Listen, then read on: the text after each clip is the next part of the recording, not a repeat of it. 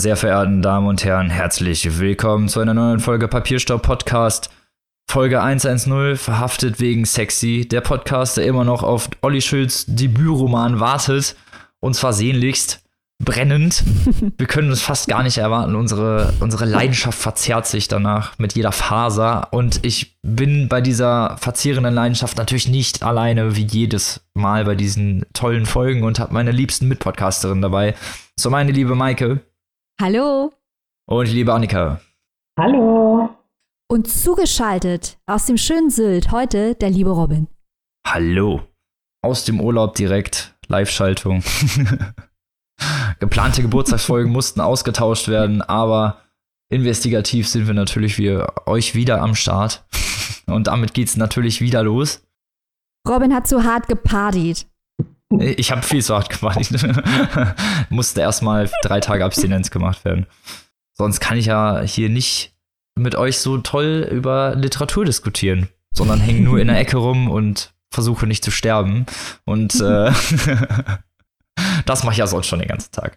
So, und damit kommen wir zum Vorgeplänkel dieser genialen Folge. Und zwar haben wir uns natürlich wieder was sehr Investigatives ausgedacht. Und zwar geht es heute um Cancel Culture. Und um das mal ganz kurz zu erklären, geht es um die momentan grassierende Diskurspolitik, vor allem äh, hinsichtlich bestimmter Idole, vor allem natürlich in unserem Fall Autoren und Autorinnen, aber natürlich auch viele andere Kunstschaffende, denen in letzter Zeit äh, oft doch sehr harter Gegenwind entgegenbläst, falls dann mal irgendwas passiert, was den, ja, der Allgemeinheit vielleicht nicht so unbedingt zuträglich ist und dadurch ähm, ja, sehr einseitige, leicht polemische Pamphlete äh, existieren. Aber kommen wir doch mal äh, zu einem Beispiel. Und du hattest ein sehr gutes Parat, Annika, was, was le letztens erst hervorgetreten ist. Willst du uns dazu mal mehr berichten? Ja, sehr gerne. Und zwar aus der Abteilung äh, Klatsch und Tratsch aus der Autorinnenwelt. Ähm, das, äh, ja, uh, das, das sind wir mal ganz dabei. Wir äh, lesen ja nicht nur Hochliteratur oder besondere Literatur, sondern wir schauen natürlich auch, was die literaturschaffenden Personen so machen. Und äh, da kam es ja, ihr habt es vielleicht mitbekommen, man konnte es dem ja kaum entziehen, in den vergangenen Tagen bzw. Wochen zu einem, ja, man kann doch schon sagen, zu einem veritablen Shitstorm gegen J.K. Rowling, die da ein paar, ich möchte es mal so nennen, zumindest sehr diskussionswürdige Aussagen getätigt hat. Und worauf ich aber eigentlich hinaus will in diesem Zusammenhang, ähm, noch zu einer sehr merkwürdigen Freundschafts- oder Endfreundschaftsnummer äh, mit Stephen King. Also J.K. Rowling, Stephen King, äh, müssen wir, glaube ich, nichts zu sagen. Das sind äh, Autoren bzw. Autoren, die wohl so ziemlich jeder kennt, egal ob man jetzt schon ein Buch von äh, denen gelesen hat oder nicht. Was ist passiert? Äh, J.K. Rowling ähm, hat sich geäußert, schon in der Vergangenheit mehrfach, dass sie äh, ja eine eigene Meinung hat zum Thema Transmenschen. Ich möchte da jetzt inhaltlich gar nicht so sehr drauf eingehen, da kommen wir gleich noch zu, wenn es äh, um einen Brief geht, den Maike euch kurz vorstellt, sondern äh, J.K. Rowling hatte also eine relativ eigene Meinung zu dem Thema und äh, hat das auch äh, häufiger schon mal über Twitter kundgetan. Und J.K. Rowling ist aber auch ein großer Fan von Stephen King. Und neulich haben, hat Stephen King also hat sie einen Tweet von ihm geliked und auch retweetet ähm, und kurz darauf wurde Stephen King von einer anderen Person gefragt, was er denn äh, zu Transfrauen sagt. Und Stephen King sagte mehr oder weniger wortwörtlich, äh, Transfrauen sind Frauen, also Ende der Debatte. Und das fand dann wiederum wohl J.K. Rowling nicht so nett, weil sie hat dann diesen, diesen Retweet, äh, den sie vorher mit Stephen King, My Hero, so nach dem Motto, gepostet hatte, wieder gelöscht. Und das ist natürlich irgendwie so ein bisschen, da denkt man sich, ja, ist das jetzt schon Hochkultur oder noch Kindergarten? Ähm, ich mag dich nicht, du magst mich nicht, du hast so eine Meinung, du hast so eine Meinung. Und äh, wenn man das so, so in der Öffentlichkeit steht und äh, das so mitbekommt und man sowieso schon irgendwie so ein bisschen gerade im Fokus ist, weil man eine Meinung vertritt, die nicht der Mehrheitsmeinung oder wie man auch immer es, äh, merkt schon, ich schwimme hier gerade selber so ein bisschen mit den richtigen Formulierungen, das ist dann natürlich ähm, sehr, sehr merkwürdig und skurril. Und da stellt man sich dann natürlich zu Recht die Frage, ähm, wie kommt das? Wie kann das sein, dass äh, Menschen, die eine Meinung vertreten oder eine Meinung auch ziemlich deutlich vertreten, dann vielleicht auch wieder einknicken oder, oder äh, irgendwas rückgängig machen oder irgendwelche Sachen, die sie so sagen, dann hinterher versuchen zu rechtfertigen, ach, da bin ich wohl Maus gerutscht, wir kennen das alle, oder da hat wohl mein, meine Pressevertretung oh irgendwie mal den falschen, äh, den, auf den falschen Link geklickt, das kann ja immer mal passieren. Also haben wir das oder, ja gar nicht gemeint. Äh, ja, ich glaube, irgendwie, irgendwie hieß da auch mal was, äh, da ging es auch um, um einen Tweet, den J.K. Rowling geliked hatte, nein, sie wollte eigentlich einen Screenshot machen und ist halt nur auf die falsche Taste gekommen beim Handy oder irgendwie so. Also kann ja alles mal passieren, aber man, man merkt auch schon an dieser Geschichte, und ähm, das halt als Beispiel, weil so solche Geschichten hört man ja vielleicht doch sonst eher von ähm, Menschen, die in irgendwelchen äh, Fernsehserien, äh, Stichwort Trash-TV, äh, hervorkommen. Hier handelt es sich aber, wie gesagt, um respektable Persönlichkeiten der Schriftstellerinnen-Szene und ähm, ja, das ist dann Schade, halt dass an der Rüsselinie nicht ist. Die hätte du viel genau. zusammen können. Man fragt sich natürlich, äh, woher kommt das, was soll das und ähm, muss das so sein? Und da hat es tatsächlich äh, in der Szene, also in den letzten Monaten oder Jahren, ziemlich viel Bewegung gegeben, die jetzt dazu geführt hat, dass genau zu dieser Thematik, ähm, was kann ich als Meinung äußern und was kommt dann als Reaktion darauf, äh, einen Brief verfasst haben. Und ähm, Maike, ich glaube, äh, da möchtest du gerne mal was zu sagen. Ja, und zwar ähm, ist ja eigentlich die erste Reaktion, zumindest von mir, wenn man irgendwie hört, Leute veröffentlichen einen Brief für mehr Meinungsfreiheit, gehen ja im momentanen politischen Klima erstmal die Alarmglocken an, weil ja von rechten Extremisten und Rassisten die Meinungsfreiheit häufig als Deckmäntelchen missbraucht wird, um Hass zu streuen. Stichwort, das wird man ja wohl noch sagen dürfen. Ähm, Hass ist aber keine Meinung.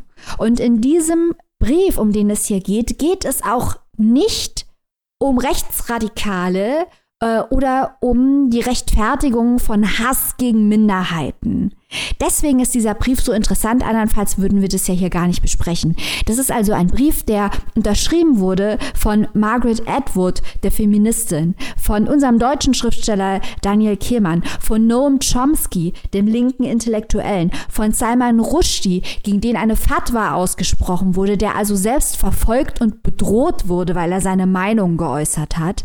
Also das sind alles integre Leute, ich kenne jetzt nicht, ich würde jetzt nicht für jeden meine Hand ins Feuer legen, ich kenne die nicht alle, dazu gleich noch mehr. Der Brief ist von vielen integren Leuten mit den besten Absichten ähm, unterschrieben worden und dort geht es um Folgendes.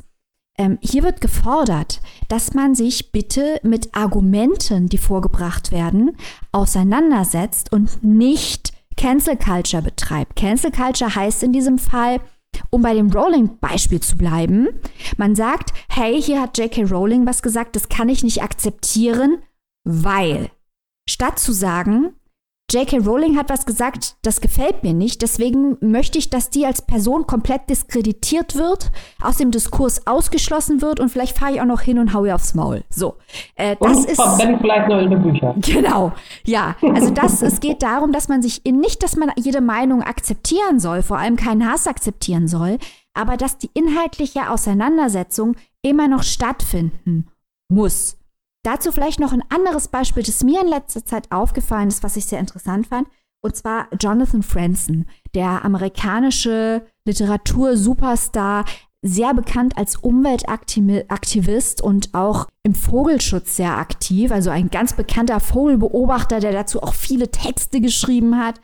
Ähm, der hat sich zum Klimawandel mehrfach geäußert und hat äh, die Meinung kundgetan, dass er denkt, dass man den Klimawandel nicht in dem Umfang aufhalten kann. Also dass man ihn nicht einfach stoppen kann und sagen kann, wenn wir jetzt Maßnahmen ergreifen, kommt er nicht, sondern er sagt, der Klimawandel kommt. Und deswegen müssen wir erst recht was machen. Wir müssen in kleinen Schritten anfangen. Wir müssen aufhören, uns was vorzumachen. Wir machen uns seit 30 Jahren was vor. Jetzt müssen wir anerkennen, dass wir die ganze Zeit versagt haben und jetzt endlich was machen. Da kann man unterschiedlicher Meinung zu sein. Mein Punkt ist hier nicht, die Haltung von Jonathan Franzen zu diskutieren, sondern dass er auch Opfer dieser Cancel Culture wurde, weil auf einmal die Leute wirklich gesagt haben, shut up, Franzen. Das ist eine Meinung, die man nicht vertreten darf und versucht haben, ihm Dinge zu unterstellen, die er angeblich gesagt hat, die er aber nie gesagt hat und ihn als Person zu diskreditieren. Und hier ein wichtiger Punkt. Franzen ist selbst Umweltaktivist. Das ist ein Ally, das ist jemand, der auf der Seite auf der richtigen Seite steht, um es mal ganz direkt zu sagen. Und wenn die Leute, die sich gegen Klimawandel einsetzen, untereinander zerstreiten über Argumente, ob man die vertreten darf oder nicht, obwohl ja alle das Gleiche wollen, spielt man natürlich Klimaleugnern in die Hände. Und das ist auch ein wichtiger Punkt in dieser ganzen Cancel Culture Diskussion. Und deswegen finde ich diesen Brief so wahnsinnig interessant, weil das, glaube ich, schon ein wichtiger Punkt ist, über das Diskursklima zu sprechen. Vollkommen richtig. Es zeigt ja auch das, äh, die Herangehensweise und vor allem auch die Veränderung des Diskursklimas über die Zeit, weil es halt mittlerweile äh, auch mit dieser, wie du schon selbst sagst, mit dieser ja, einseitigen Behandlung äh, von einem Argument, weil es ist halt nur mal ein Argument, ne? Oder von jemandem mhm. halt auch, der äh, gewisse Reputation auch besitzt, ne? Das ist es halt wieder. Es wird zum einen die Reputation in Frage gestellt und zum anderen wird sich mit dem Argument ja gar nicht auseinandergesetzt. Also es findet in dem Sinne ja gar kein Diskurs bei Cancel Culture mehr statt, deswegen heißt es ja Cancel Culture, weil so halt keine, gar kein,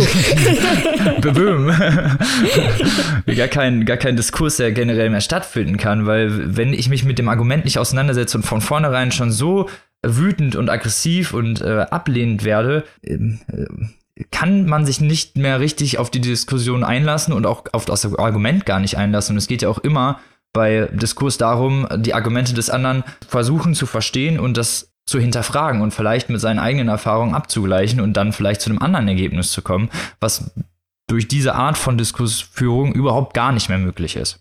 Das stimmt. Und was du ja auch gerade angesprochen hast, Robin, ist äh, das Lernen. Beispiel aus unser aller Leben, die Folge zu Was man sieht von Marike Lukas Reinewelt. Reinewelt ist nicht binär, das Buch wurde in zwei großen Medien in Deutschland besprochen und in beiden Fällen wurde Reine Welt als Frau gegendert mit den entsprechenden Pronomen.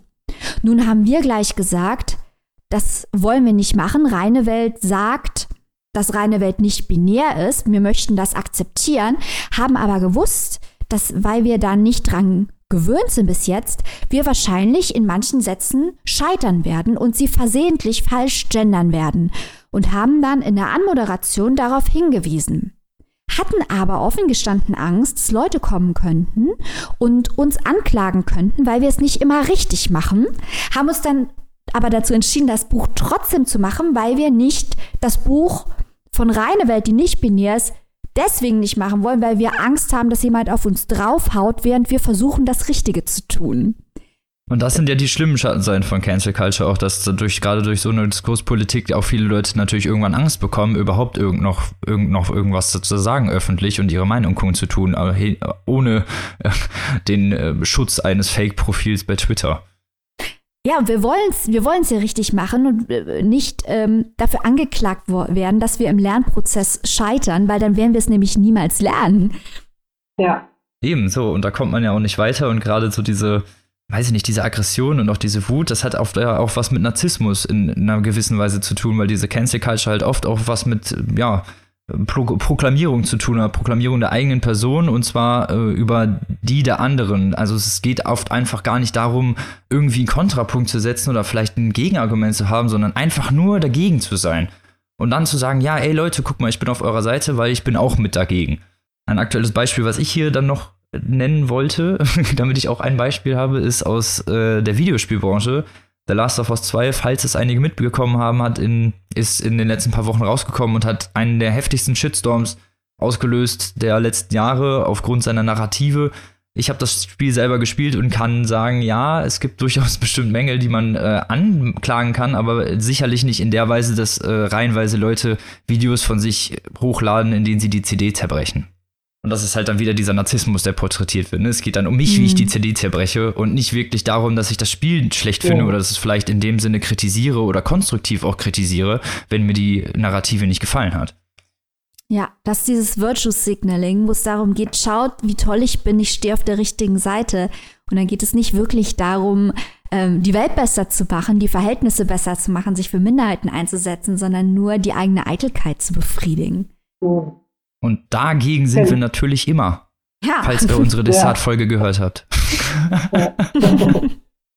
Und die Frage ist ja dann auch, äh, die sich dann auch viele, viele stellen, das hatten wir auch schon mal an, äh, bei einem anderen Thema, äh, ja, wie kann ich denn dann diese Bücher oder diese Spiele oder wie auch immer, die mich vielleicht schon über längere Zeit ähm, begleitet haben, jetzt überhaupt noch genießen, wenn der, die Autorin da komische Sachen erzählt oder ähnliches. Äh, also das hängt ja alles irgendwie so ein bisschen miteinander zusammen und auch da ähm, möchte ich jetzt nochmal, wir haben eingangs schon über J.K. Rowling gesprochen, das nochmal als Beispiel nehmen. Ich habe nämlich hier ein bisschen im Internet rumgeguckt und ähm, eine der größten Fanseiten, MuggleNet, die sich also äh, ja, der Harry Potter Zaubererwelt komplett verschrieben haben, ähm, die haben das also auch alles zur Kenntnis genommen, haben recherchiert, wer hat da was gesagt, wieso, weshalb, warum und haben sich dann auch auf Basis der Faktenlage sozusagen eine eigene Meinung gebildet, haben diese auch sehr transparent auf der Homepage dargestellt und haben gesagt, also liebe Leute, wir sind und bleiben Fans von Harry Potter. Wir finden das, was J.K. Rowling da in dem einen, äh, in diesem einen Themenkomplex, so will ich es jetzt mal nennen,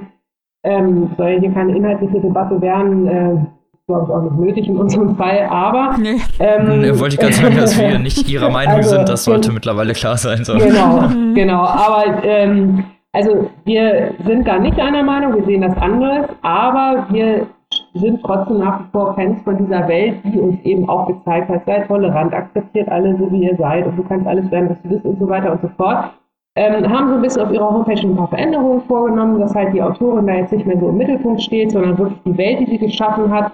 Und ähm, ja, also sowas kann dann halt möglich sein. Ne? Ist natürlich dann immer die Frage, das muss man dann vielleicht auch persönlich äh, ähm, mal überlegen. Äh, wir kennen ja auch andere Beispiele von Autoren oder Autorinnen, ähm, die dann so richtig jetzt äh, sich quasi als komplett äh, abgedreht outen. Haben wir in den letzten Monaten viele prominente Beispiele auch gehabt.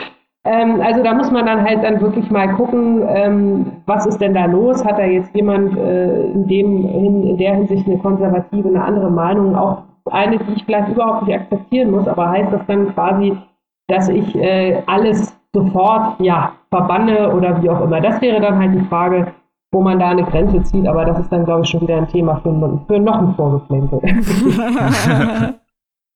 Wahrscheinlich schon. Das lässt sich vielleicht abschließend sagen, man sollte sich bei so Diskurspolitiken immer auf die Argumente auch einlassen und nicht in Hate-Trains aufspringen, äh, die sowohl inhaltlich als auch metaphysisch niemanden weiterbringen. Genau, immer überlegen, handelt es sich um eine Meinung, mit der man nicht übereinstimmt und der man mit Argumenten begegnet oder handelt es sich um Hass? Also ich finde auch die Intention des Sprechenden spielt da schon eine Rolle. Geht es darum, Definitiv. Minderheiten zu diskreditieren oder äh, weiß jemand Seine vielleicht Meinung einfach zu nicht proklamieren? Bescheid? Ja, also das, da muss man, das muss man schon in Betracht ziehen. Genau. Aber äh, wir sind keine Freunde von Cancellation-Politik und das solltet ihr auch nicht sein. Am besten. Wir sind immer offen für den Diskurs. Richtig. Werft uns mit Argumenten, wir werfen zurück. Falls wir Munition haben. so, um uns dann noch jetzt aber mal ein paar inhaltliche Munitionskapazitäten zu liefern, gebe ich doch jetzt mal an die liebe Annika ab, die jetzt ein Großwerk der neuen deutschen Gegenwartsliteratur vorstellen wird, aber ich werde jetzt mein äh, Schnütchen halten und dich reden lassen. ein Schnütchen. Wie niedlich.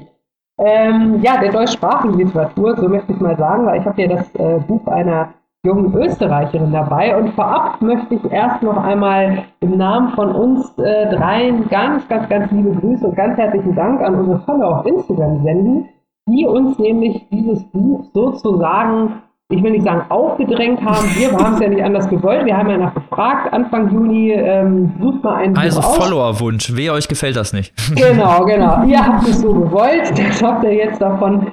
Ähm, nein, also vielen Dank für eure Beteiligung. Ich fand super, dass vor allem alle drei Bücher Stimmen bekommen haben, aber das hier vorliegende Dunkelgrün, fast schwarz von Mareike Fallwickel war also fast schon uneinholbar auf äh, Platz 1 und daher ähm, ja, kommt es heute dran, in der Folge dieser Roman, über den äh, wirklich viel im Vorfeld äh, schon gesprochen wurde. Mittlerweile hat ja Mareike Fallwickel mit Das Licht ist hier viel heller schon einen zweiten Roman veröffentlicht, aber wir beschäftigen uns hier heute mit ihrem Debüt Dunkelgrün, fast schwarz. Ja, also das ist wirklich, ich fange gleich mal direkt äh, mit, dem, mit dem an, was äh, mich tatsächlich am meisten bei diesem Buch beschäftigt hat. Also es ist wirklich, wirklich, wirklich so, wie ich es auch in vielen Rezensionen gelesen habe. Man fängt an, dieses Buch zu lesen und liest sich also wirklich sehr, sehr schnell in einen sehr, sehr heftigen Rausch. Also ich habe es auch innerhalb von wenigen Tagen durchgelesen, wirklich jede freie Minute, ähm, die möglich war und noch ein Kapitel und noch ein Kapitel.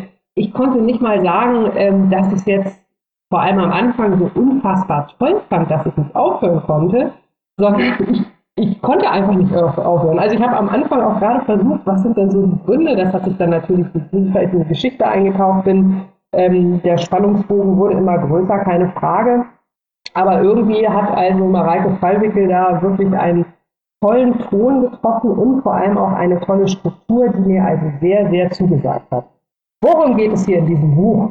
Wer es noch nicht weiß, ähm, also ich kannte vorher auch nur den Klappentext und das reicht eigentlich auch tatsächlich. Es geht ganz grob erstmal um eine Jungsfreundschaft oder Männerfreundschaft, möchte ich mal so sagen. Das sind Moritz und Raphael, die besten Freunde seit fast schon immer, kann man sagen seit sie drei Jahre alt sind, zusammen im Kindergarten, Schule, Jugend, Pubertät, was alles dazugehört. Und dann irgendwann kurz vor dem Erwachsenenwerden sozusagen kam der Bruch bei den beiden. Und ähm, warum das jetzt genau passiert ist, warum die beiden sich entfremdet haben, das ist also das Hauptthema des Buches. Das wird alles von hinten an, äh, von hinten nach vorne so ein bisschen aufgerollt. Ähm, es fängt tatsächlich damit an, dass in der Gegenwart, das ist hier im Buch das Jahr 2017, also vor Corona, so rechnet man ja jetzt neuerdings, ähm, es beginnt Muss also man ja jetzt damit, immer erwähnen, ne? Vor und nach Genau, genau, genau, genau. also, da kommen sich die Leute noch nahe in dem Buch. Ähm, es beginnt im Ohne Jahr dass man da Schweißausbrüche kriegt. Ja, wer weiß, wenn das in Corona gespielt hätte, dann wäre es für einige äh, der handelnden Personen vielleicht besser ausgegangen. Sagen wir es mal so. Okay, jetzt bin ich gespannt. ich auch. Also, das, das Buch öffnet, äh, eröffnet im Jahr 2017, also mehr oder weniger in der Gegenwart, und wir lernen Moritz kennen als erwachsener Mann. 34, sowas in dem Dreh ist er wohl. Er liegt mit seiner Lebensgefährtin, die hochschwanger ist, im Bett und er streicht über ihren Bauch und das Kind kommt bald und er ist so glücklich, äh, er ist angekommen, er hat seine Freundin, er wird bei Papa und so weiter und so fort. Also man, wir beginnen mit dieser wirklich, man sieht das so richtig vor sich, äh, ganz entspannte, schöne Szene und dann klingelt an der Tür und zack, da steht Raphael, er ist sein bester Freund, die haben sich 16 Jahre lang nicht gesehen. Punkt. So, das sind die ersten drei Seiten in dem Buch. Und ähm, da hat man mich dann schon, ne? Okay, wieso, weshalb, warum, was ist da jetzt passiert? Und äh, das meinte ich vorhin, die Geschichte wird halt rückblickend erzählt, warum sind diese gute Freunde geworden, was war das für eine Freundschaft, Klammer auf, keine gute Klammer zu, und warum ist das Ganze dann auseinandergegangen. Die Geschichte wird aus drei Blickwinkeln erzählt. Verschiedene Zeitebenen habe ich gerade schon erwähnt. Das ist zum einen halt der Moritz, der auch das Buch eröffnet. Moritz, ja, ist so ein sehr passiver, schüchterner, zurückhaltender Charakter, so möchte ich es mal nennen. Wenig ähm, Selbstinitiative, wenig Durchsetzungsvermögen, wenig Selbstbewusstsein, Selbstvertrauen. Ein möglicher Grund dafür ist seine Synästhesie. Das erklärt auch den Titel des Buches. Synästhesie bedeutet also, Moritz sieht Menschen bzw. sieht Farben anders als andere. Also bei Moritz verschwimmen die Sinneseindrücke. Der sieht Menschen auch als Farbe und ordnet den Menschen entsprechend dann auch eine Farbe zu und diese Farbe kann sich auch ändern. Also besonders fröhliche Menschen oder, oder Menschen, die ihm sympathisch sind, die haben dann vielleicht ein, ein schönes Gelb, das wird mal heller, mal dunkler, je nachdem wie die Gemütslage ist und so weiter und so fort. Das heißt, es wird sehr viel mit Farben in diesem Buch gearbeitet. Und ähm, als er ein kleiner Junge ist, der Moritz, äh, weiß er natürlich überhaupt nicht, was er da sieht und warum er das sieht. Und er kann das wohl auch nicht richtig erklären. Es weiß halt auch zunächst keiner. Und ähm, das kann man sich natürlich vorstellen, dass das einem kleinen Kind, das äh, auf einmal, wenn es in einen neuen Raum kommt, ganz komische, furchtbare Farben sieht und sich das überhaupt nicht erklären kann und keiner sieht das außer ihm, kann man sich schon vorstellen, dass dieses Kind vielleicht ein bisschen vorsichtiger ist als andere Kinder. Also das ist jetzt so meine, meine eigene Interpretation, äh, eigene Interpretation von der ganzen Sache. Ist natürlich eine sehr interessante ähm, Nuance, das hier mal in diesem Buch so einzuführen. Die zweite Erzählstimme ist Johanna. Johanna ist ein Mädchen, das Moritz und Raphael, als sie noch Jugendliche waren, kennengelernt haben. Die ist sozusagen ein bisschen später dazugekommen zu diesem äh, ja, Dynamic, Dynamic Duo, möchte ich die beiden mal nennen. Und äh, hat auch was damit zu tun, dass die Freundschaft auseinandergebrochen ist. Das erfährt man auch relativ schnell. Ähm, sie erzählt auch zunächst aus der Gegenwart. Also Johanna ist gleich die zweite Erzählstimme, äh, ja, Entschuldigung, die dritte Erzählstimme, die wir kennenlernen. Und äh, man merkt, das ist eine junge Frau, die ist, ja, man umgangssprachlich kann man so sagen, die ist durch. Die ist echt kaputt. Die äh, ist so, so bemüht, edgy, bemüht cool, bemüht, äh, rotzig, frech. Äh, die ist Social Media mäßig unterwegs. Die ist quasi so eine Art böser Influencer, muss ich mal sagen. Also sie geht nicht dahin, äh, wo kann man den schönsten Urlaub machen, wo sind die Strände am schönsten, sondern sie macht dann eher mal einen Bericht, äh, in welcher Stadt wurden die meisten Menschen ermordet oder äh, wo ist mal jemand gestorben. Also sehr morbide das Ganze und sie macht das nicht nur für ihre, für ihre Online-Persona, sondern sie scheint das auch zu leben. Also sie ist eine sehr, sehr verstörte, zerstörte, fast schon junge Frau und ähm, man bekommt relativ schnell mit, dass das auch was mit diesem Raphael zu tun hat. Und äh, diese Geschichte wird dann halt als zweiter Strang so ein bisschen erzählt, äh, ja, wie hängt sie mit diesem Raphael zusammen? Warum hat sie auch äh, lange zu Moritz keinen Kontakt mehr gehabt? Wie sind die auseinandergegangen? Man hat natürlich gleich von Anfang an Ideen, zwei Männer, eine Frau. Da ist immer dieses äh, gute alte Love Triangle, äh, was ja teilweise auch wenn es, sage ich mal, in so Richtung Liebesliteratur geht, äh, bis zum Erbrechen fast schon teilweise überstrapaziert wurde. Ähm, hier ist es nochmal eine etwas andere Geschichte, aber da will ich jetzt natürlich aus Spoilergründen gar nicht zu sehr drauf eingehen. Und die dritte Erzählstimme, das noch kurz und dann reicht es vielleicht auch erstmal zum Inhalt, ist nicht Raphael, der enigmatische Typ, den irgendwie alle toll finden, sondern es ist Marie, die Mutter von Moritz. Und ähm, das ist für mich der absolute Geniestreich in diesem Buch, dass ähm, Mareike Fallwickel also da dann eine Erzählstimme noch mit reinholt, die ganz, ganz, ganz weit zurück in die Vergangenheit geht. Die fängt also wirklich damit an, wie haben sich Moritz und Raphael überhaupt kennengelernt als Dreijährige. Das kann natürlich Moritz als Dreijähriger nicht erzählen, hätte er vielleicht machen können, dann hätte ich es aber vermutlich nicht gelesen.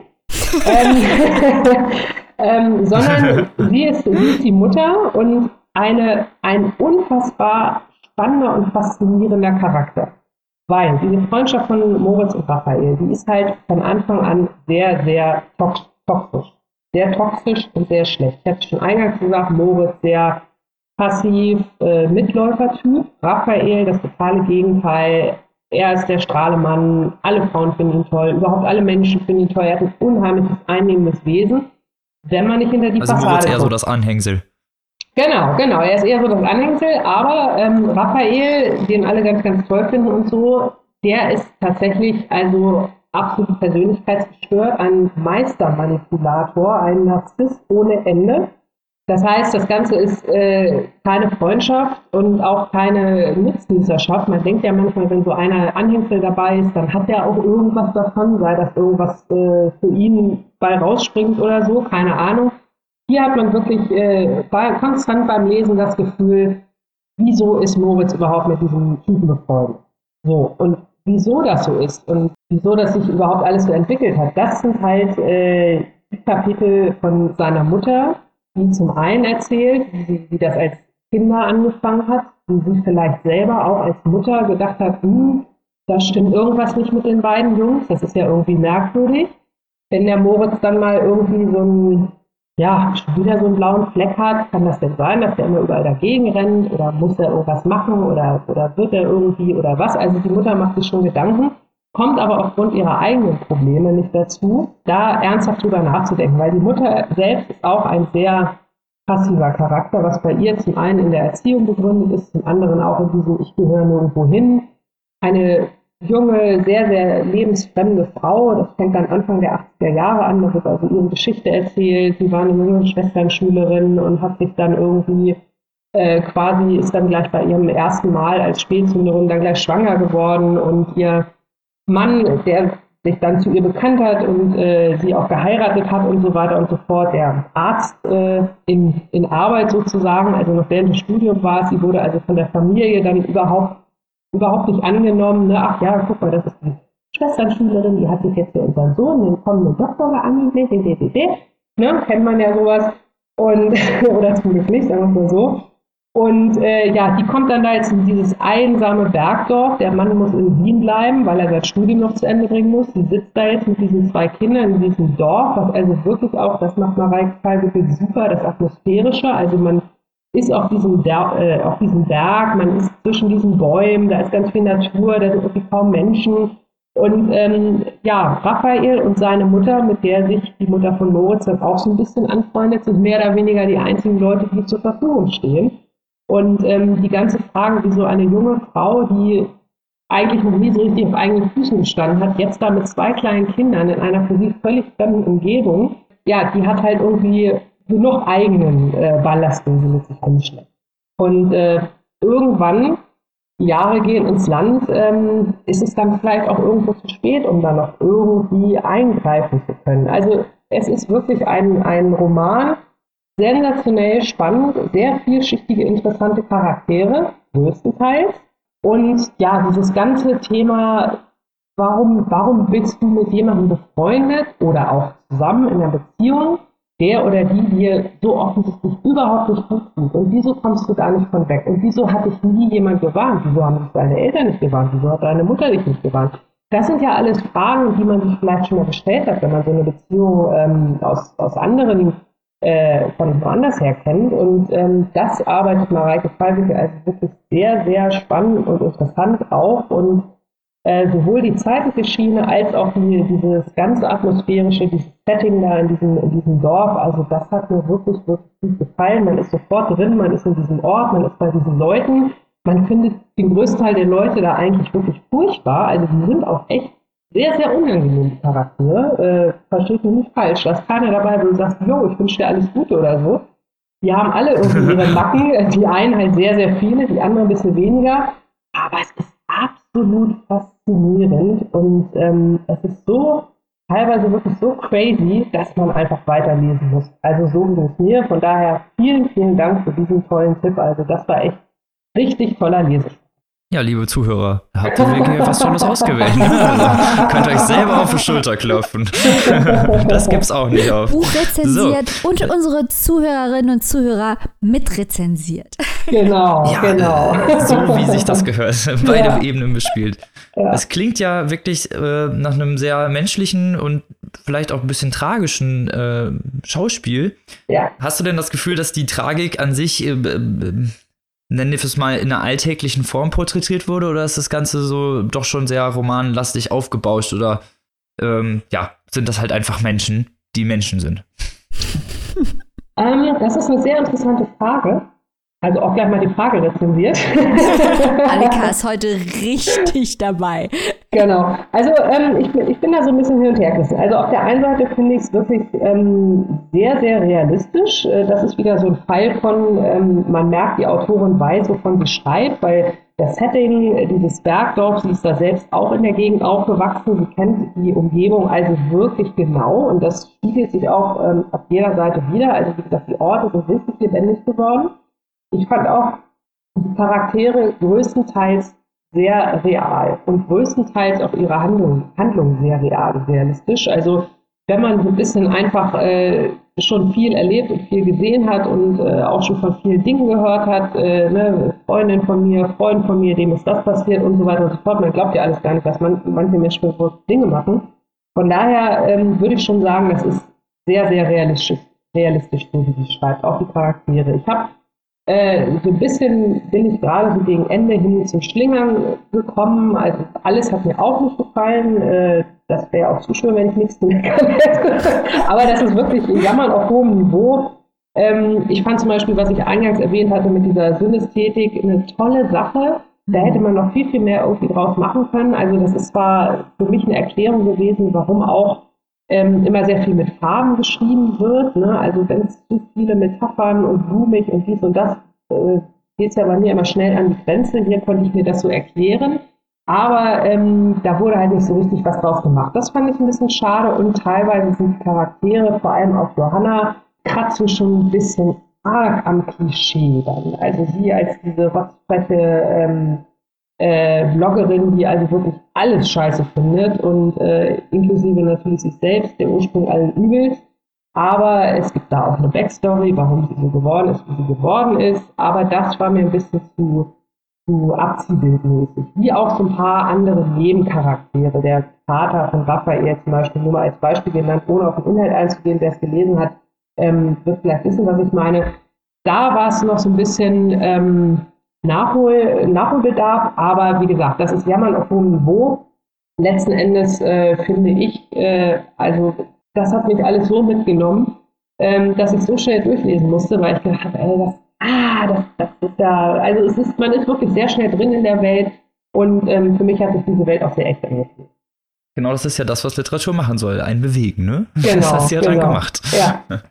Ich habe mal noch eine Metafrage. Uh. Und zwar, ui, Uh. ähm, und zwar ist das ja ein Buch, das vor allem äh, sich verkauft hat und bekannt wurde durch die Blogger-Szene, die die Mhm. Autorin stark unterstützt hat. Ja. Wir sind ja jetzt hier ein Podcast, äh, der auch ähm, sich einsetzt für den klassischen Journalismus. Und wir sind auch Fans des klassischen Journalismus von Zeitungen und Radio und Fernsehen und so weiter, die Literatur in den Mittelpunkt stellen. Ich habe jetzt mal geschaut bei Ber Perlentaucher.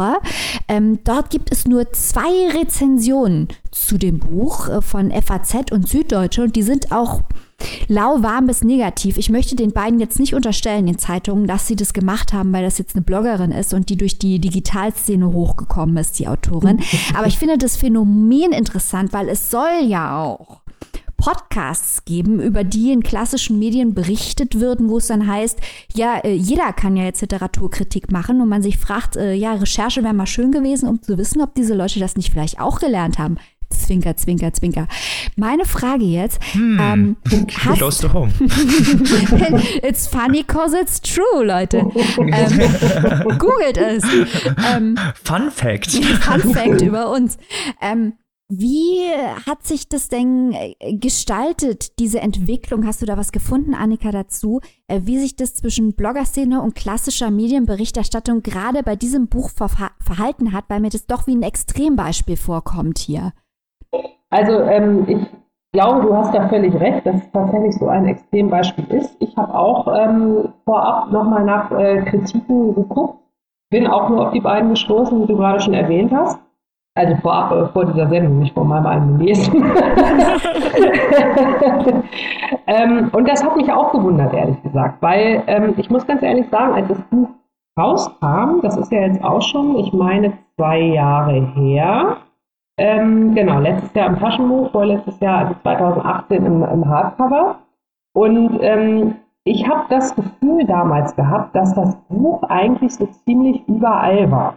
Also ich habe das sehr, sehr viel gesehen. Natürlich auch da wieder äh, ist natürlich dann die Frage nach der eigenen Filterblase. Ähm, ich habe es also sehr viel auf Goodreads gesehen. Ich habe es auch in Buchläden gesehen, sehr prominent platziert. Ähm, ich habe aber wenig darüber tatsächlich im Feuilleton oder Ähnlichem gelesen. Auch jetzt, du ich ja gerade schon gesagt, ne, die beiden Rezensionen, die du da gefunden hast. Ich würde vermuten, dass es vielleicht wirklich so ist, wie du sagst, Maika. Aber auf der anderen Seite denke ich mir, wenn man sich mal anguckt, was, äh, was wie Bücher heutzutage überhaupt ähm, entstehen. Und hier ist es ja so, hatte ich ja schon gesagt, Mareike Fallwickel, Write, write what you know, also sie schreibt ja zumindest der, der Ort, ne? man merkt das richtig, man ist sofort drin. Äh, wenn man sich mal andere Bücher anguckt, äh, und das meine ich jetzt überhaupt nicht despektierlich oder ähnliches, aber es gibt große, bekannte Belletristik-Erfolge, die auf Grundlage von Fanfiction entstanden sind oder ähnlichem oder wie auch immer. Ne? Und ähm, ja, am Ende zählt halt das, was zwischen den beiden Buchdeckeln steht. Und entweder es gefällt einem oder es gefällt einem nicht. Und entweder man mag das als Literatur klassifizieren oder nicht. Also das ist ja, selbst wenn jetzt jemand sagt, oh, das ist aber keine Literatur, weil das ist ja keine Autorin, sondern nur Buchbloggerin oder was auch immer, spätestens wenn das Buch so einen Hype hat, äh, spätestens dann ist eine anständige Besprechung gerechtfertigt. Ich denke auch, dass diese Trennlinien künstlich sind, weil am Ende des Ja. Tages muss es, wie du sagst, es muss um die Qualität gehen und da verzweifelt zu versuchen, irgendwelche Bastionen zu halten. Stichwort, hast du denn überhaupt Germanistik studiert? Ist halt auch ab einem bestimmten Punkt ein bisschen peinlich, weil es muss auch zählen, was hinten rauskommt. Von mhm. daher hat es mich äh, gewundert, dass es so wenig äh, Rezensionen von diesem ja. Buch in den klassischen Medien gab. Das hat mich auch gewundert, in der Tat. Tatsächlich, dafür haben sich wenigstens die nicht klassischen Medien wie Social Media da sehr drauf gestürzt und da hat das einen sehr großen Hype erfahren. Ja. Und äh, immerhin hat man dann die Seite bespielt. Ja. Genau. Also ich kann nur sagen, ähm, es ist, guckt euch an, lest rein. Es ist wirklich, äh, ich habe äh, meine Bemerkungen gesagt, ich habe auch gesagt, dass es äh, keine durchweg sympathischen Charaktere gibt. Ne? Also es gibt ja auch viele Leserinnen und Leser, die das brauchen oder, oder ungern oder unsympathisch oder wie auch immer. Ähm, und ich bin auch sehr gespannt. Äh, ich werde auch das zweite Buch von ihr lesen, weil da kann man ja dann schon mal sehen, ne, ist denn der Hype gerechtfertigt und was macht sie denn als nächstes für junge Frau? Ja, genau. Und natürlich muss man ja auch sagen, dass auch bei Debütromanen immer ein paar Fehler dabei sind, weil niemand ist halt bei seinem ersten Buch perfekt. Ja, das wäre ja schlimm. Stell dir mal vor, du machst einen Debütroman und alles, was du danach noch schreibst, 20 Jahre später, wird dann, geht dann nur noch weiter runter. Frag mal, frag mal J.D. Salinger. Genau. Ich brauche immer Luft, bis, bisschen Luft nach oben, äh, ist doch völlig in Ordnung. Außerdem, worüber sollen wir dann meckern? Ja. Eben. Stimmt. Da habe ich noch gar nicht drüber nachgedacht. Wo kann man sich denn dieses tolle Werk zulegen, liebe Annika? Also, dunkelgrün fast schwarz könnt ihr bekommen für 24 Euro in der Hardcover-Version oder im Taschenbuch für 12 Euro. Das ist dann der Penguin Verlag, das ist auch die Ausgabe, die ich hier vorliegen habe, oder äh, natürlich als E-Book für 11,99. So, 480 Seiten hat das Werk, aber wenn ihr erstmal drin seid, lesen Sie schnell. Klingt doch vernünftig. Dann, Leute, lauft los, support your local und so weiter und so fort. ihr kennt das Spiel. Und ob ihr denn auch für das nächste Werk so schnell losrennen müsst, erfahrt ihr jetzt von Maike. Genau. Äh, Gerade haben wir über einen Debütroman gesprochen, aber man kann ja nicht genug Debütromane lesen. Deswegen reden wir jetzt über den nächsten Debütroman. Mhm. Äh, in diesem Fall von Yay. Äh, yay, von Gabe Havish, einem jungen Autor aus Ohio, also aus dem mittleren Westen, genau wie sein Anti-Held, um dem es in dem Buch, über das wir sprechen, geht. Das Buch und der Held heißen Stephen Florida. Das ist eine klassische Coming-of-Age-Geschichte, meint man am Anfang, bis man merkt, dass es die klassischen Motive der amerikanischen Sportheldengeschichte auf den Kopf stellt. Also wir alle kennen die Bücher und vor allem natürlich auch die Hollywood-Filme über den jungen Sportler, der am College ist und der sich da mit seinem Coach auseinandersetzen muss und der für den Erfolg kämpft und hart gegen sich selbst ist und im Regen rumjoggt und die Meisterschaft gewinnt und am Ende im letzten Bild hat er den Pokal in der Hand und seine Mannschaft wirft ihn so in die Höhe und dann kommt der Abschluss. So. Gabe Habbage hat sich gedacht, das ist doch völliger Quatsch. Also nach Lesen des Buches dachte ich mir, dass das offenbar sein Gedankengang war. Ähm, so läuft das doch ganz bestimmt nicht für diese jungen Sportler und habe mal eine etwas andere Variante dieser Geschichte erzählt. Wir befinden uns in dem Buch am fiktiven Oryxburg College in North Dakota, also auch im Mittleren Westen, in den späten 70er Jahren. Äh, Stephen Florida ist dort im letzten Jahr, muss also jetzt die College-Meisterschaft gewinnen. Das ist seine allerletzte Chance, diesen Erfolg zu erzielen. Und welche Sportart er betreibt, ist natürlich hier auch metaphorisch interessant, denn er ist ein Ringer. Ich glaube offen gestanden, dass das viele deutsche Leser abgeschreckt hat, weil dieses Buch war ein Riesenerfolg in den USA, ist ganz weit rezipiert worden in englischsprachigen Ländern, auch in Australien und Neuseeland zum Beispiel. Bei uns ist es leider ein bisschen untergegangen. Das wollen wir jetzt hier natürlich ändern, weil ich glaube, dass viele Leute dieses Ringer-Thema abgeschreckt hat, was bei uns eher ein Nischenthema ist. Aber es ist eigentlich ist dieses uns, Ringen bei uns ist Wrestling ja auch wirklich nicht so beliebt, ne? Also ja. im Gegensatz vor allem zu den USA. Ja, also das ist bei uns steht das äh, nicht so im Mittelpunkt. Ähm, aber es ist, man muss auch eigentlich Stichwort Tonio Scharringer, da muss man sich auch nicht für Fußball begeistern und hier muss man sich auch nicht für Ringen begeistern. Es geht darum, dass er ein Sportler ist und dieses Ringen, das betreibt er natürlich auch im metaphorischen, hier haut uns die Metaphernkeule voll auf die Zwölf. Steven stellt alles zurück. Er ist völlig obsessiv, besessen von Selbstregulation und Kontrolle. Er ist knallhart gegen sich selbst und andere, seine Freundschaften, seine Freundin, alles ordnet er seinem Sport unter.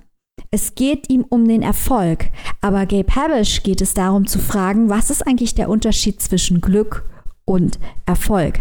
Welchen Erfolg will man eigentlich und warum will man den? Warum ist Stephen Florida so geworden, wie er ist und was macht das mit ihm? Denn man muss natürlich auch wissen, Ring oder jeder Leistungssport im Extremen belastet den Körper stark. Man hat als Sportler sowas wie ein Verfallsdatum und das alles ist auch Steven sehr bewusst. Gerade durch die College-Meisterschaft ist er ja getrieben von einer Deadline, die er erreichen muss.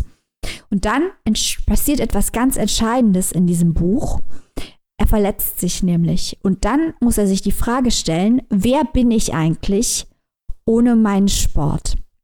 Das ist eigentlich alles, was man über diese Geschichte wissen muss. Und das Faszinierende an dem Buch ist zum einen, wie der Autor die ganze Zeit ganz nah bei der Figur bleibt. Also diese großen Themen, die ich angesprochen habe. Was bedeutet Erfolg? Warum will man Erfolg? Die werden hier nie explizit angesprochen, aber die Geschichte ist so konstruiert, dass man sich als Leser unwillkürlich implizit all diese Fragen stellt. Und das andere, was eigentlich noch faszinierender an diesem Buch ist, ist die Hauptfigur. Denn dieser Steven ist nicht sympathisch. Das ist kein netter Typ. Der ist über ehrgeizig, der ist häufig auch ein bisschen eklig. Ähm, der ist völlig im Tunnelblick gefangen und als man ihm die Möglichkeit oder als man ihm vermeintlich die Möglichkeit, also durch die Verletzung äh, des Verfol Erfolgs nimmt, beziehungsweise er diesen Erfolg bedroht sieht, dreht er auch richtig psychologisch durch. Er fällt in ein schwarzes Loch und es kommt auch zu gewalttätigen Handlungen, der mit dieser Krise überhaupt nicht umgehen kann. Aber Steven hat natürlich auch eine andere Seite, denn durch seine Obsession ist er auch sehr einsam.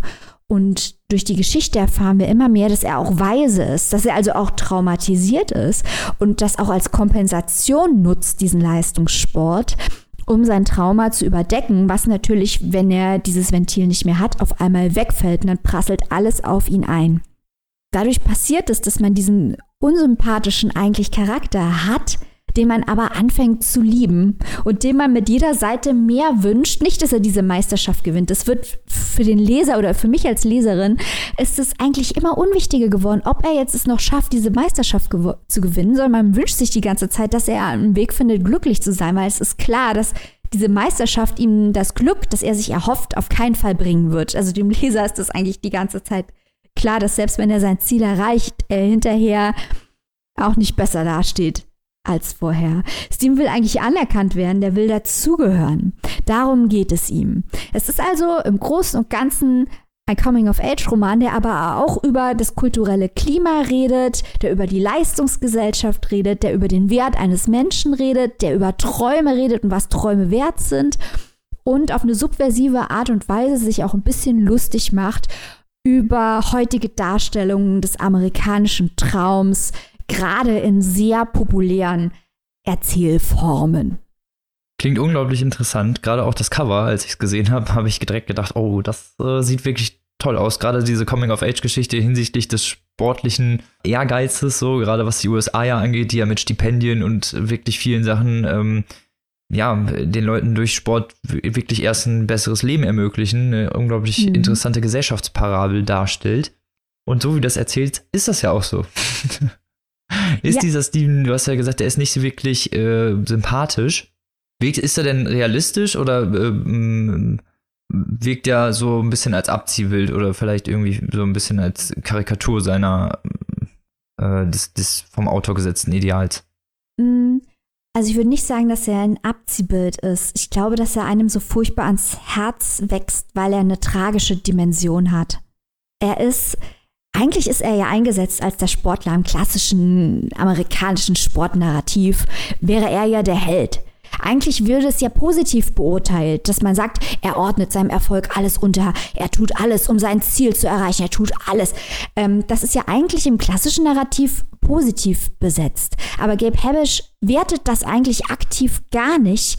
Aber durch die Art und Weise, wie Steven, der auch sehr lustig und sehr zynisch sein kann, sich äußert, merkt man, dass da eigentlich eine ganz, ganz große Leere in ihm ist. Und er tut einem ein Stück weit leid. Man fühlt unheimlich mit ihm. Ähm, am Ende, also man, man, mag ihn irgendwann richtig, obwohl er eine Figur mit so vielen Fehlern ist. Und um auf deine, Antw äh, deine Frage ein bisschen direkter zu antworten, das macht ihn eben so realistisch und direkt, weil er eben dieses klassische Abziehbild vom Sportler in der amerikanischen Sportgeschichte, dem entspricht er nur auf den ersten Blick, weil Habish halt genauer hinschaut, weil Habish halt hinterfragt, ob die Ziele, die Steven hat, ob die ihn nicht eigentlich unglücklich machen, ob es eigentlich das Richtige für ihn ist, ob es ihm eigentlich nicht um was anderes gehen sollte.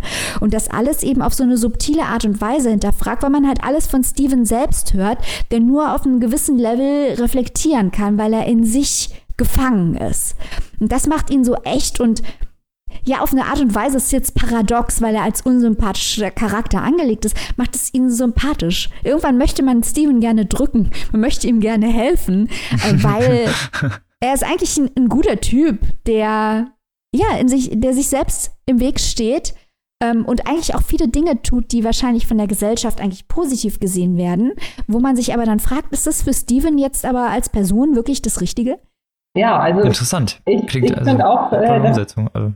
Ich finde das äh, auch total spannend, ähm, vor allem was du ja gerade jetzt nochmal hervorgehoben hast, ein eigentlich oder zunächst augenscheinlich vielleicht nicht unbedingt richtig sympathischer Haupt, äh, eine Hauptfigur, die einem sich von Beginn an richtig sympathisch ist, aber wo man dann am Ende doch für jubelt. Also ich finde sowas ja immer toll da wird man ja auch als, als Leser oder Leserin so ein bisschen gefordert, ne, dass man sich darauf einlassen muss, auf die Geschichte, auf die Figur, auf die Erzählung, wenn Steven ja auch der Ich-Erzähler ist. Ähm, und darauf zieht jetzt auch meine Frage ab, wenn er der Ich-Erzähler ist und das alles sehr, sehr Steven-zentrisch ist und er, wie du ja gerade gesagt hast, auch jetzt nicht so, ja, Selbstreflexion vielleicht jetzt nicht so ganz oben auf seiner Prioritätenliste steht, gibt es denn äh, eine oder vielleicht mehrere signifikante Figuren, die dann vielleicht für Steven oder mit Steven gemeinsam so ein bisschen reflektieren? Eltern, Freunde, irgendein Vorbild oder so? Äh, ja, also er wird stark gespiegelt in seiner Freundin, in einem äh, Teamkameraden, der auch sein größter Konkurrent ist, in mhm. einem anderen einsamen Studenten, mit dem er es aber nicht schafft, sich zusammenzutun. Ähm, all diese Figuren, wie sie auf ihn reagieren und auch wie er auf sie reagiert oder auch nicht in der Lage ist, auf sie zu reagieren, ähm, spiegeln sehr stark auf Steven zurück. Und vielleicht noch ein bisschen was zu, zu der Erzählstimme man muss ihm halt wirklich folgen, weil ich habe es wahnsinnig gerne äh, gemacht, weil er spiegelt halt diese ganzen Routinen. Er ist ja als Sportler auch knallharten ja. Routinen unterworfen und die spiegelt er sehr stark. Und seine Obsessionen werden auch gespiegelt, indem er uns dann auch wirklich diese ganzen Details über sein Training und seine Ernährung und seine Schlafgewohnheiten, das teilt er uns alles mit. Das ist häufig aber auch lustig und erratisch und zwischendurch kommen bei diesen Absteifungen dann ganz tiefe Einsichten, wo man dann auch sieht, der ist nicht dumm der mhm. ist nur nicht in der Lage, ja, der steckt halt wie wir alle in seiner Haut fest. Und mhm. äh, also es ist ein sehr komplexer und intelligenter Charakter, der eben auch durch dieses Trauma charakterisiert wird. Und ähm, der, die Reaktionen der anderen, die spiegeln halt sehr stark die Verschlossenheit von Steven wider. Jetzt hätte ich noch eine allerletzte äh, abschließende Frage. Wie viel spielt denn dieser Sport denn in die Narrative mit rein? Also das, das Wrestling ist ja, also das Turnier ist am Ende jetzt nicht mehr wichtig, aber wie, wie, wie viel Sport und wie viel Erzählung ist da? Also Steven selbst ist das Turnier die ganze Zeit super wichtig, aber ich, also mich interessiert Ringen überhaupt gar nicht. Uh, und ich fand dieses so, Buch. Hätte ich jetzt Hätte ich jetzt gar nicht gedacht. das hast du jetzt nicht kommen sehen. Ähm, ich, nee. ich, sag das, ich sag das nur, um zu, deine Frage zu beantworten. Ähm, und trotzdem war ich von diesem Buch absolut fasziniert. Ich sag auch ganz ehrlich, ich habe äh, das gelesen, weil das auf Goodreads all meine englischsprachigen Leute äh, gelesen haben. Alle so, oh, das ist so toll, oh, das ist so toll. Und dieses Cover, gerade das englische Cover ist wunderschön und faszinierend. Dachte ich mir, okay, Ring lese ich es jetzt halt einmal. Wenn die alle sagen, das ist so toll, lese ich es halt mal. Und ich war hin und weg, weil man sich für Ring nicht interessieren muss, sondern weil die Charakterzeichnung von Steven und dieses Phänomen des Wunsch, Erfolg zu haben um jeden Preis, ohne wirklich zu wissen, was dieser Erfolg am Ende vom Tag für einen bedeutet. Weil was passiert denn, wenn Steven die Meisterschaft gewinnt? Macht es sein Leben besser? Ähm, diese Fragen, das hat mich interessiert und ich war auch ab einem bestimmten Punkt gern mit Steven zusammen. Obwohl er so schwierig war, ist es diese Art von Charakter, wo man das Buch zuklappt und wünscht sich, dass der Autor Teil 2 schreibt, weil man einfach mehr Zeit mit diesem faszinierenden Charakter verbringen will. Das ist doch mal eine Aussage. Ich, ich würde auch vielleicht noch kurz anmerken, äh, Maike, so wie du es auch gerade geschildert hast, ähm, kann man ja in so einem Fall äh, den ganzen Sport auch metamäßig lesen, nehme ich mal an. Sei es vielleicht äh, The Struggle is real. also ähm, er versucht jetzt nicht nur da in den, in den Wettkampf zu kommen, sondern äh, versucht vielleicht auch irgendwie sein Leben dann so ein bisschen auf die Reihe zu kriegen. Oder, also ich habe es nicht gelesen, deswegen kann ich jetzt nicht spekulieren. Aber es ist ja tatsächlich oft so, ähm, wenn so ein Themenkomplex oder irgendetwas eine Rolle spielt, was, was einen äh, Charakter definiert, sei es als Hobby, sei es jetzt ein Sport, äh, Silver Linings, Playbook, äh, ganz tolles Buch, da geht es ganz viel um Baseball, hat aber eigentlich mit Baseball überhaupt nichts zu tun oder sei es High Fidelity und die ganze Musikgeschichte und so. Man kann das ja irgendwie auch immer so ein bisschen zwischen den Zeilen lesen, übertragen. Und ich denke mal so, wie du das Buch jetzt vorgestellt hast, dass es bei Stephen Florida ähnlich ist, oder nicht? Ganz genau. Zum einen ist natürlich Ringen, man sieht schon eine Metapher, er ringt mit sich selbst, er ringt mit seinem Leben, klar. Und wenn man es vielleicht mal umgekehrt sieht, angenommen, der würde jetzt Baseball spielen oder meinetwegen Football, das allergrößte Klischee. Das würde bei Steven ja gar keinen Sinn machen. Steven macht keinen Mannschaftssport. Steven ist ganz alleine, auf sich allein gestellt in einem Individualsport, in dem man im wörtlichen Sinne zwar nach Regeln, klar, aber in einem wörtlichen Sinne gegen eine andere Person kämpft. Mhm. Und das ist hier natürlich ganz entscheidend, dass Steven diesen Sport wählt, dass er auch in seinem Sport den Kampf sieht wie in seinem Leben und zwar eins gegen eins. Er hat kein Team, auf das er sich verlassen kann. Mhm. Insofern hat es natürlich Gabe Havish absolut konsequent als Sportart gewählt, weil wenn, äh, wenn Steven Florida irgendwie Fußball spielen würde, das wird keinen Sinn machen. Mhm. Ja, klingt auf jeden Fall sehr spannend. Also ich möchte eine Lanze für dieses Buch brechen, weil ich es sehr schade finde, dass es hier in Deutschland so ein kleines bisschen untergegangen ist, während es im Ausland so positiv besprochen wurde. Gerade weil es ein Debütautor ist und gerade weil es auch ein Buch ist, das im Mittleren Westen spielt. Da sind wir ja auch immer scharf drauf, auf äh, Bücher, die halt nicht irgendwie in New York, Rio, Tokio spielen, sondern ähm, auch mal in, in Literaturlandschaften, die weniger bespielt werden. Und das ist ein Buch in, in North Dakota über einen Antihelden. Also was will man denn noch mehr? Also, und ein schönes Cover hat es auch noch. Genau. Eben.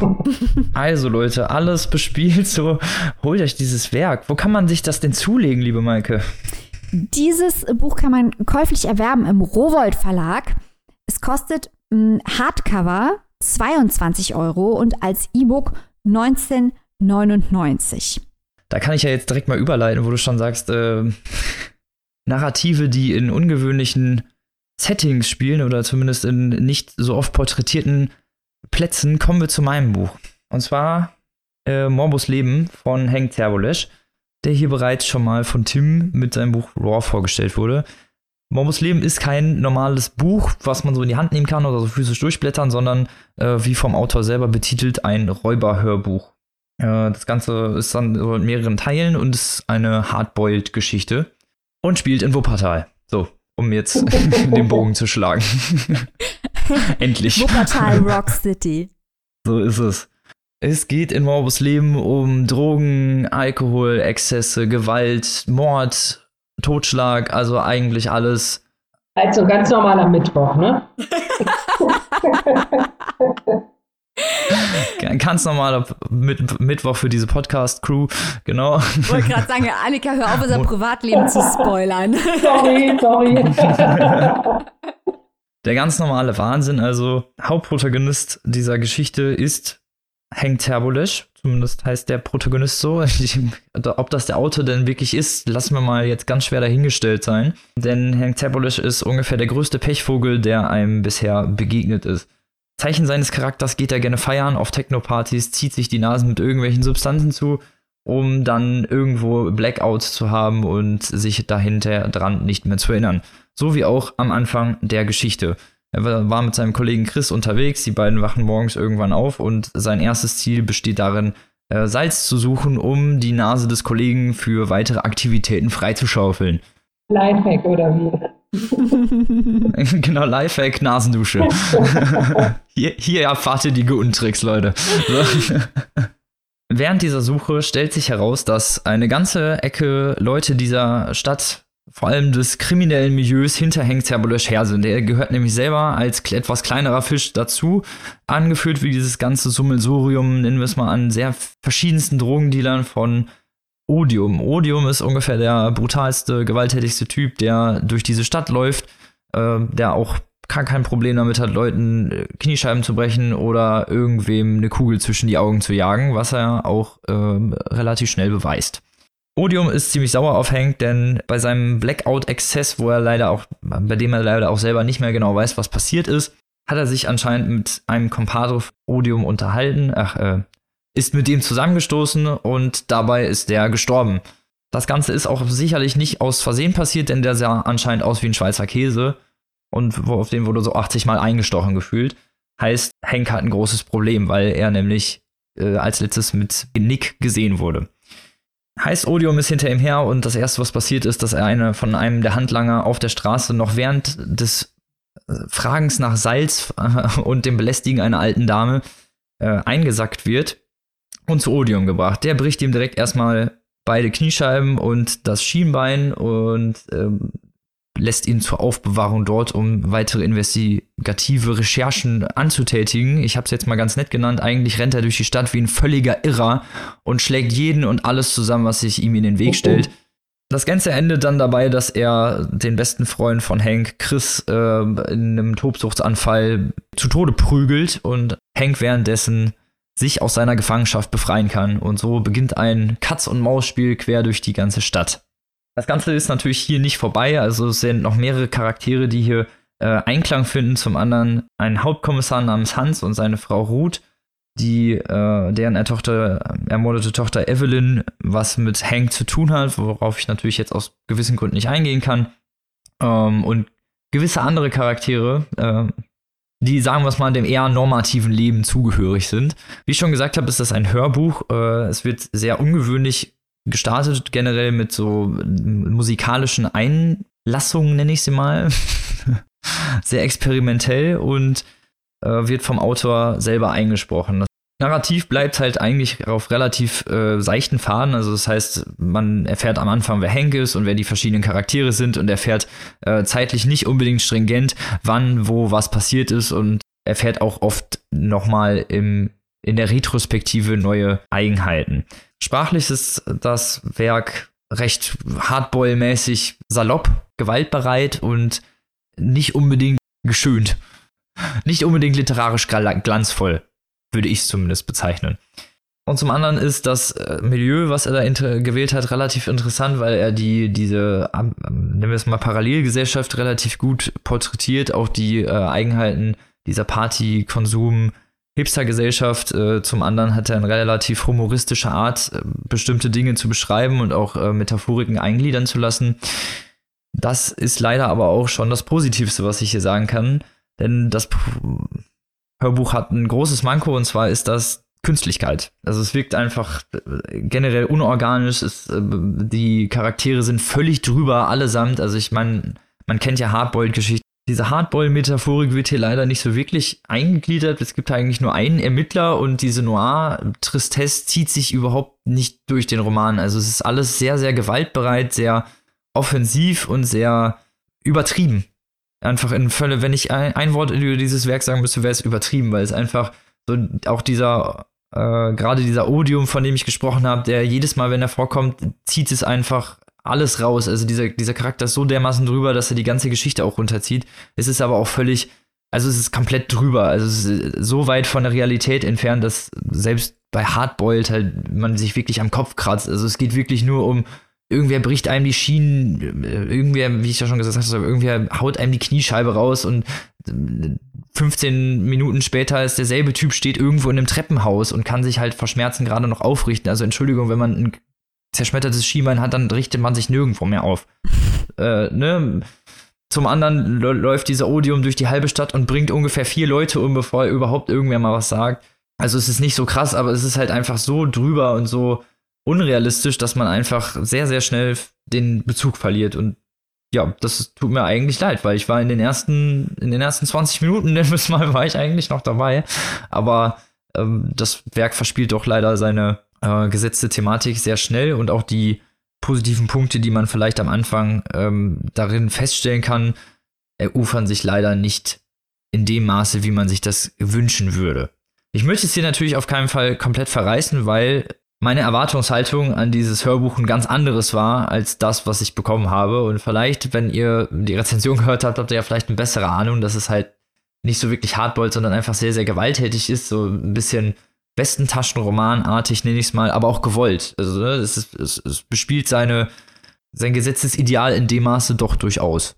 Aber das muss man halt wollen und für mich ist das nun mal nicht unbedingt Literatur oder Kunst, die ich mir zuführen möchte, weil mir dann doch ein bisschen die greifende Metaphysik fehlt, um mal hier den kleinen Fingermoment zu haben.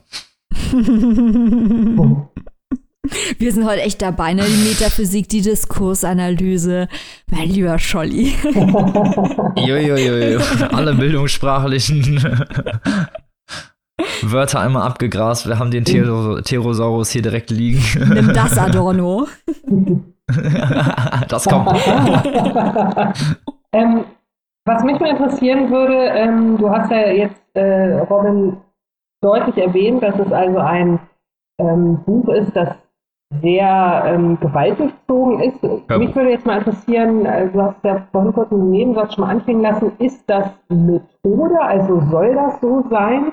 Ähm, wir hatten ja jetzt vor ein paar Wochen erst äh, das wirkliche Leben in diesem Zusammenhang, in diesem Zusammenhang hatten wir auch schon über den Einsatz von Gewalt in Literatur oder auch im Film, Klammer auf äh, Tarantino, Klammer zugesprochen. Ähm, also ist das Gewalt, die die dazugehört, die die Handlung irgendwie vorantreibt? Ist es nur Gewalt der Gewalt willen? Ist die Gewalt quasi so eine Art Torture-Porn für wer, wer immer das gerade liest?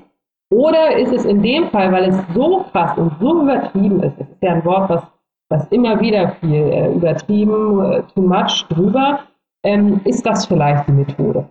Also soll es so sein, tatsächlich so krass überzeichnet? Das äh, glaube ich sogar ja. Ich glaube, dass diese Art der Narrative durchaus das ist, was der Autor mit seinem Werk erreichen wollte. Das Problem ist leider, dass es der einzige narrative Fokus ist im Endeffekt. Mhm. Es ist wirklich nur Gewalt, also in meinen Augen der Gewalt wegen der Gewalt willen. Es hatte nicht keine inhaltliche Konsequenz oder keine inhaltlichen Bezüge in dem Maße, dass man sagen könnte, diese Gewalt hat einen Sinn oder die macht in irgendeiner Weise, bringt sie das Werk voran, sondern sie ist halt einfach nur das Werk. Also es ist halt einfach nur, ohne die Gewalt wäre das, wäre das Hörbuch völlig hinfällig. Und das ist, glaube ich, auch das größte Manko. Also ich wollte es gut finden, weil die Bücherautoren und das ist alles auch aus eigener Produktion, es wurden keine großen Produktionsbudgets dafür aufgewendet oder kein Verlag oder so, deswegen äh, der Autor ist selber an mich reingetreten und hat mir das gezeigt und weil wir halt das Raw schon vorgestellt hatten, ich wollte es gerne gut finden, weil Debütautoren und gerade sowas, das ist halt mal was Neues, irgendwie was Interessantes ge gewesen oder zumindest die Idee, aber es hat leider zumindest für mich nicht funktioniert. Also ich äh, bin genauso traurig wie du, Robin. Und wie Annika sicher auch, weil wir wollen ja äh, jungen Autoren, die was Neues ausprobieren äh, und die ausgetriebenen Pfade verlassen, wollen wir hier eine Plattform bieten und man will das gut finden. Und deswegen habe ich mir auch hier Zeit freigeschaufelt, um dieses Hörbuch mit dir zu hören. Und ich habe es nicht über mich gebracht, den Play-Button zu drücken, weil ich mir die, die Beschreibung, und wir hauen hier ja manchmal auf Verlagsbeschreibungen drauf, wenn wir sagen, der Verlag stellt es falsch dar. Aber wie Robin äh, das gerade schon gesagt hat, können wir hier davon ausgehen, dass das alles eine Eigenproduktion ist und dass das alles direkt vom Autor kommt. Und ich habe die Beschreibung dieses Hörspiels gelesen und ich fand es derartig forciert, gewollt, edgy, so nach dem Motto, guck mal, ich mag Bukowski und Burroughs und ich bin ja so super edgy äh, und krass. Und das ist natürlich das Gegenteil von cool. Ich lese es hier mal vor äh, nicht komplett, aber ein Teil der Beschreibung lautet dann, Autor Hank Zerbulesch rotzt sich durch die zahlreichen Rollen mit expliziter Sprache, die das Gegenteil von jugendfrei ist. Mitten aus dem Sumpf aus Wut, Trauer, Elend und Selbstjustiz steigen die Protagonisten unter Schmerzen empor. Da bin ich schon raus. Ich konnte den Playbutton nicht drücken. Es ist richtig. Ich kann es verstehen. Es klingt halt nur mal einfach wie ein ganz billiger Werbetext für so ein Gewaltspiel. Ja, es ist richtig harter Cringe. Gefühl, was einem durchzieht, äh, leichter Fremdscham, weil es einfach, weiß ich nicht, man kennt das ja, dass, dass es manchmal so diese Momente gibt, in denen einfach das narrative Konstrukt so dermaßen bricht und man so, alles so transparent wird, dass man den ganzen Kern, den Autor beim Schreiben theoretisch dabei zugucken kann. Wie kann man denn den ähm, Begriff Räuberhörbuch dann verstehen? Als der das Werk ja charakterisiert oder eingeordnet werden soll. Das kann ich dir ganz ehrlich gesagt nicht sagen, weil es mir, mir selber nicht so wirklich erschlossen ist. Ich weiß nicht, ob das Ganze mit einer Räuber Hotspots Anspielung sein soll oder ob das irgendwas okay. mit dem, ähm, also theoretisch sind natürlich die Charaktere Räuber, aber also ich, ich wüsste jetzt nicht, warum das, dass es da jetzt irgendwie einen tieferen Sinn gibt. Also mir erschließt sich das nicht. Ich, nee. Okay, gut, ja. Alles klar. ja, ist leider so ein Fall von sah gut aus, hat sich nicht gut erufert, aber naja, manchmal ist das so.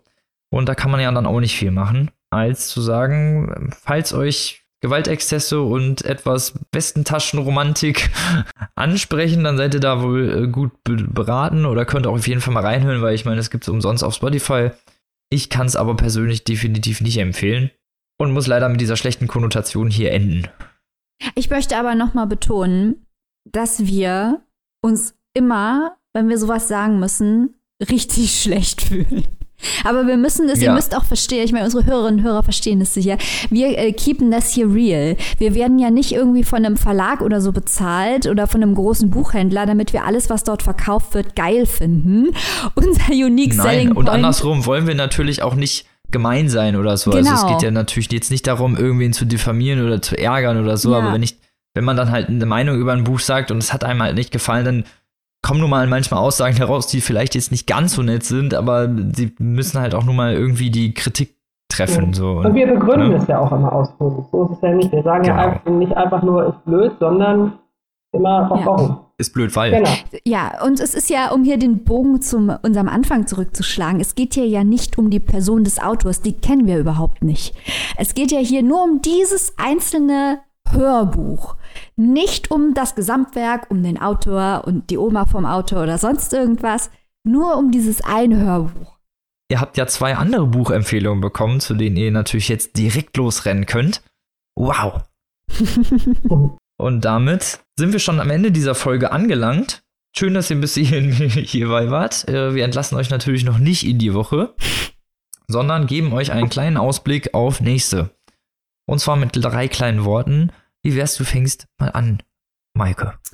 Okay, dann sage ich Indien, Feminismus, Bekenntnisliteratur.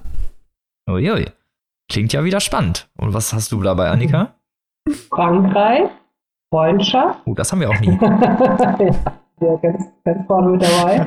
äh, Frankreich, Freundschaft und Bestseller-Autor. Ach mal, jetzt wollte ich noch was mit F. Ja, nee. Schade. Nein, wir lassen es mal so. Okay. Sorry. Robin, was hast du denn? Ich habe Gesellschaftsparabel, Kaninchen und Krieg. Schon wieder Kaninchen. Also wir haben in den letzten Wochen viele Kaninchen bei uns am Start. Das ist so, der Podcast der Frankophil und Kaninchenophil Ja. Also Leute, ihr könnt euch nächste Woche wie immer auf tolle Werke freuen. Wir, wir sind mal gespannt, ob ihr es denn mal schafft, eins zu erraten. Vielleicht ja nicht, aber das ist ja die Spannung daran. Und wir hoffen, dass ihr nächste Woche wieder einschaltet, wenn es wieder heißt Literatur pur mit den krassesten Gangster-Rezensenten der Hut. Bis denn. Tschüss. Tschüss.